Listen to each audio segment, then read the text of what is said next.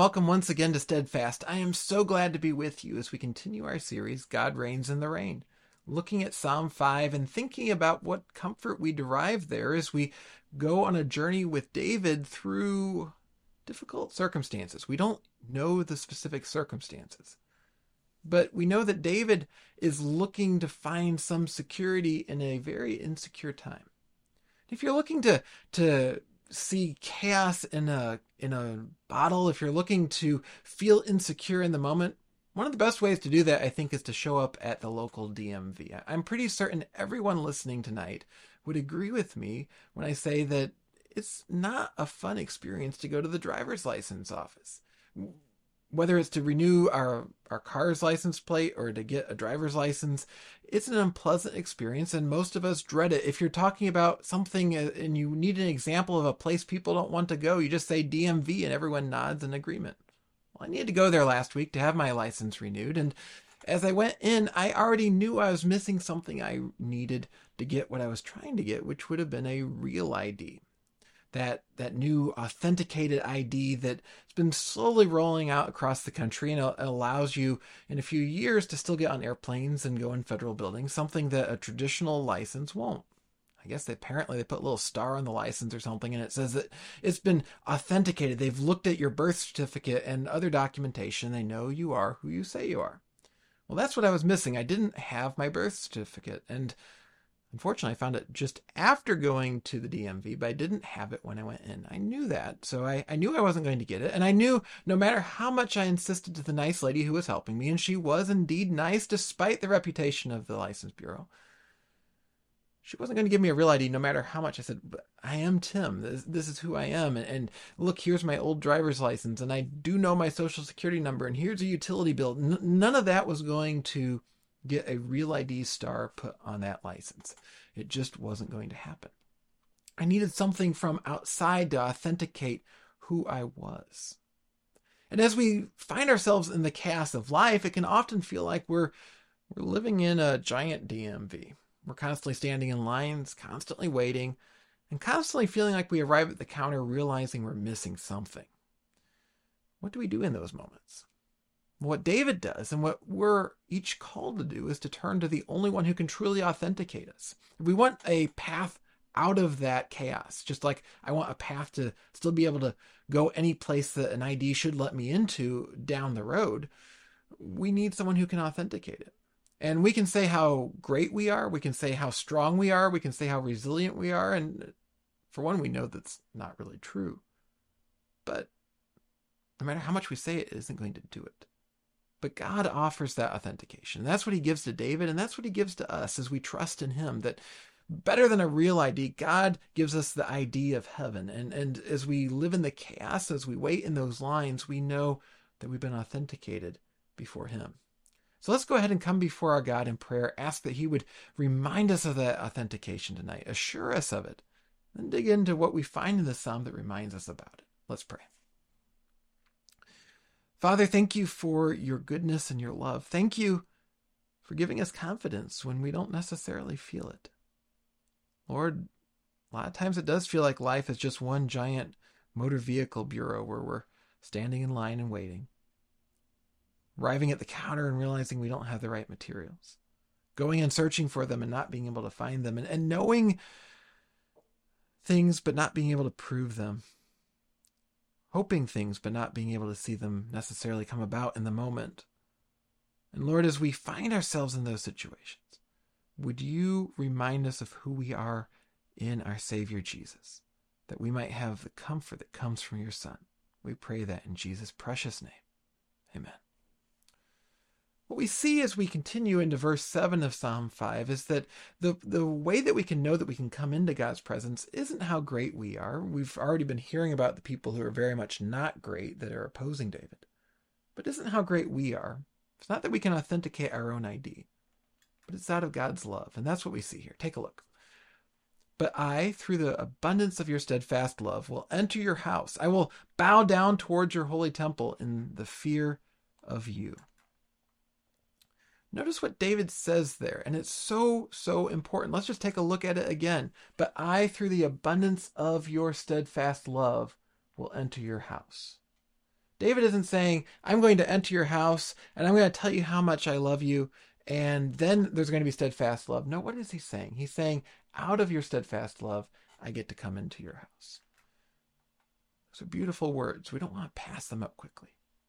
And, and as we think about what we've been seeing in this adventure, if we think back to verse 4 last week, David says that evil may not dwell with you.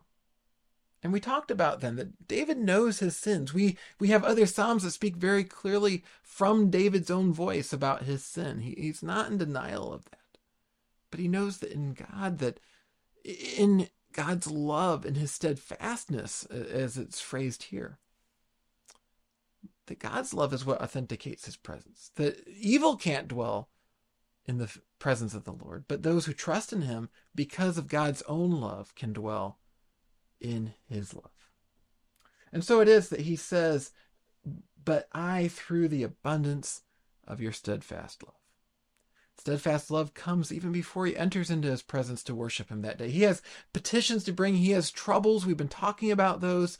Chaos is reigning around him. He's standing in that DMV line, but he knows that God loves him, so he can come before God. And that God will accept him because of that love from God. He's the one doing it. Just like I can't get that license because I will it, I can't get the right to be in God's presence because I will it. How did I get to be in God's presence? Because He loves me enough to give that love to me, to bring me into His presence. And in a way, that sounds kind of unsettling to us. We like to be in control. We like to know that we're the reason things are happening. But it should actually give us confidence.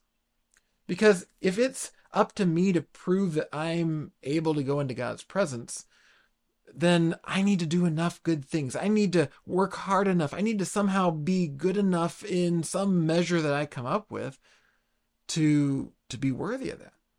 I certainly can't go by God's standards because I fall short of it over and over again. So I when we do this, we play these gymnastics with ourselves and we come up with our own standard. And I say, I, I've done all this stuff. God, I've done this and I've done this. I've been nice to people. I've, I've preached several sermons this week. I, I've not run over anybody while I was driving around. Um, you know, stuff like that. I, I come up with those things and I'm basically a good person. So you should let me in. But what do we know when we say that? We know all the times we've fallen short. We know all the times that we're driving around, and yes, we didn't run over anybody, but the person that walked across the street when we clearly had the right of way is really frustrating us. When that person swerves in front of us and, and we wish it didn't matter and we could just speed up and, and push them off the road because they weren't supposed to do that. When when someone comes and asks us for help and we just don't feel like doing it and we don't. We know those times. Can we really even begin to think that we can come before God and say, I've earned my right to come before you? Clearly, no. But whether you've ever done it before or you come before God every day, you can know that today can be the day that you can come before God and say, I'm going to dwell in your house. I'm going to come into your presence, not because I am so much better than the people being called evil here. I'm evil too, but because of Jesus' righteousness. This is the heart of the gospel that, that we can believe in him, we can confess our sins, and that God looks at us and sees us as the righteousness that only he can have because he loves us. That's what David's talking about here. You think about maybe you have a dollar bill in your wallet. I realize we don't carry as much cash anymore, but pull one out or, or go into a drawer and pull one out. And when you hold it up, you're going to see something on, on that, that bill, a dollar bill. If you have a larger bill, wonderful. Isn't that great?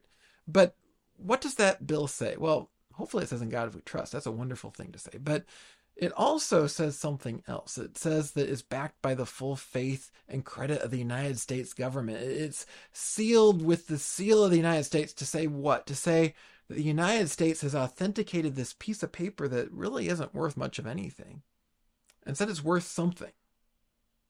You might say, well, but inflation is worth less and less, but it's still worth far more than the paper itself. And especially as those bills get larger, you have a $20 bill or a $50 bill, $100 bill.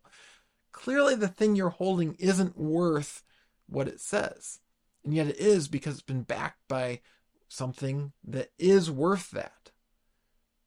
When God says that we're righteous, we're not righteous on our own. If there were some objective place where we could trade ourselves in and based on our righteousness and receive that the the value of that righteousness, we'd get nothing back. We are unrighteous, and yet God says, the people that love me, the people who follow me, the people who say they want to be mine, what am I going to say about them? I'm going to say they're backed by my full faith and credit and are of the full righteousness of Jesus. That God Himself in the flesh, who dwelt on the earth perfectly, everything that He earned is ours. And when we see that, when we know that, then we know that, that the promises God says are there for the people who believe in Him are there for us, not because we've earned them, but because He said that He loves us. And, and how wonderful that is, because otherwise we, we end up in this horrible place where we wonder, well, is God really going to come through on His promises? I don't know if I qualify for them. But if you've trusted in Jesus, you do. And that's what we find that God not only guides us through his love, but he guides us to his promises through that love. And that's what we see in verse 8. Lead me, O Lord, in your righteousness because of my enemies. Make your way straight before me. What does the psalmist say? What does David cry out here? He says, Lead me, Lord, in your righteousness. He wants to be led in the righteousness that isn't yet in him, but is being credited to him. He wants to look more like the God who says, I'm going to look at you and see what only I can do because I love you. And in all the tumult of the time, and whatever David's going through, whatever you're going through, whatever I'm going through, we can come to God and say, Oh Lord, lead me in your righteousness. And He is faithful to draw us more and more into His righteousness. Doesn't mean we're there yet, and it doesn't mean suddenly we're going to start earning. It's still Him that's doing it. It's still Him that's declaring that we're righteous. And yet, He also allows us to start to experience what it's like to do a little bit more like what we're supposed to be doing. To, to be a little bit more the people we're meant to be and to, to rejoice in that. That's what David's asking for here. I'm sure as David is, is writing this psalm, because he is reflective about his own sin, that he's knowing how far short he falls.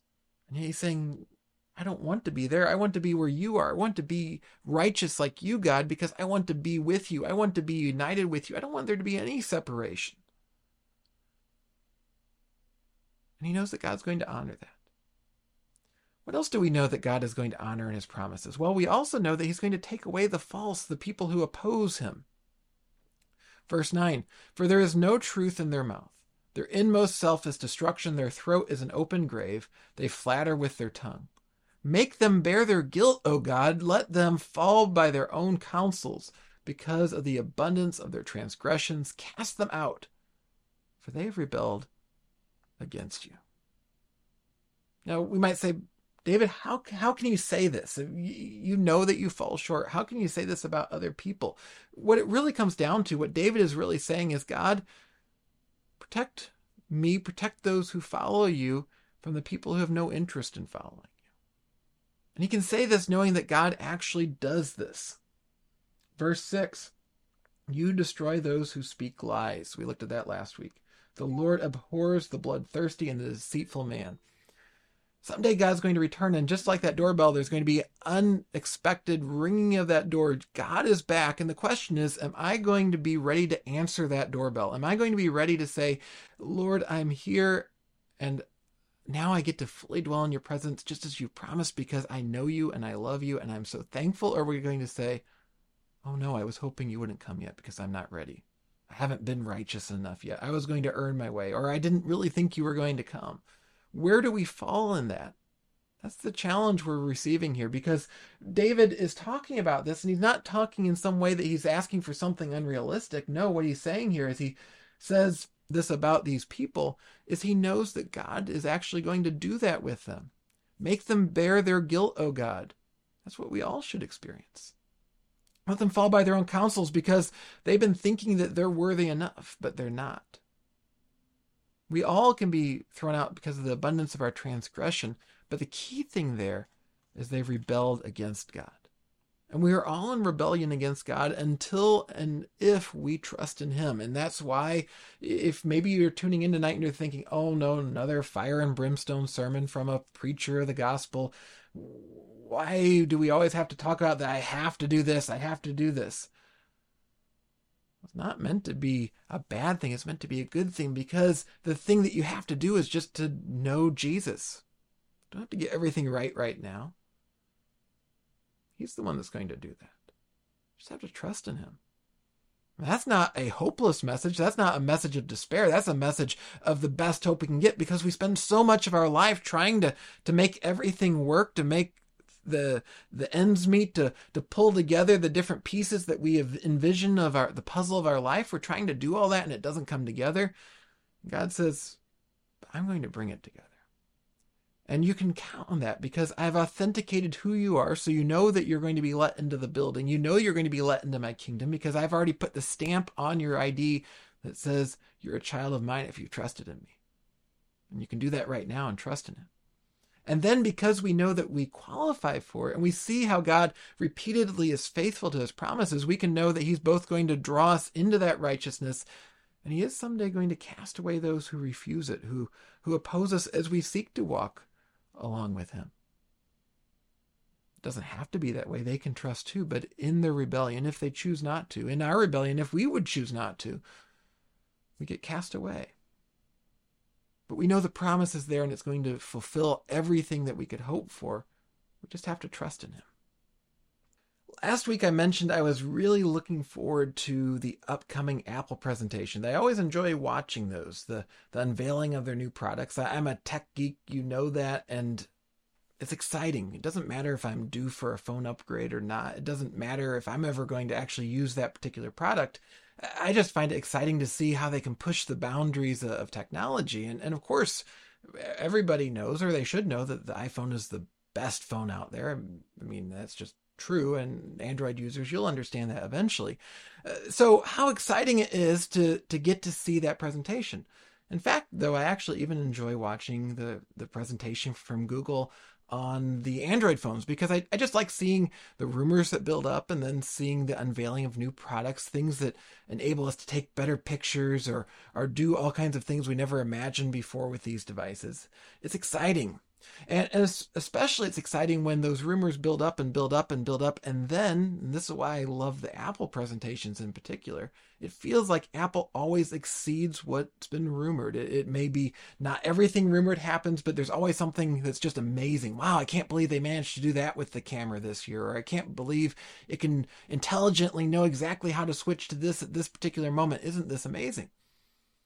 Something that actually I, I, walked away from the presentation this time a little disappointed in because the rumors had sounded quiet but decent and it ended up being even quieter. They didn't fulfill everything.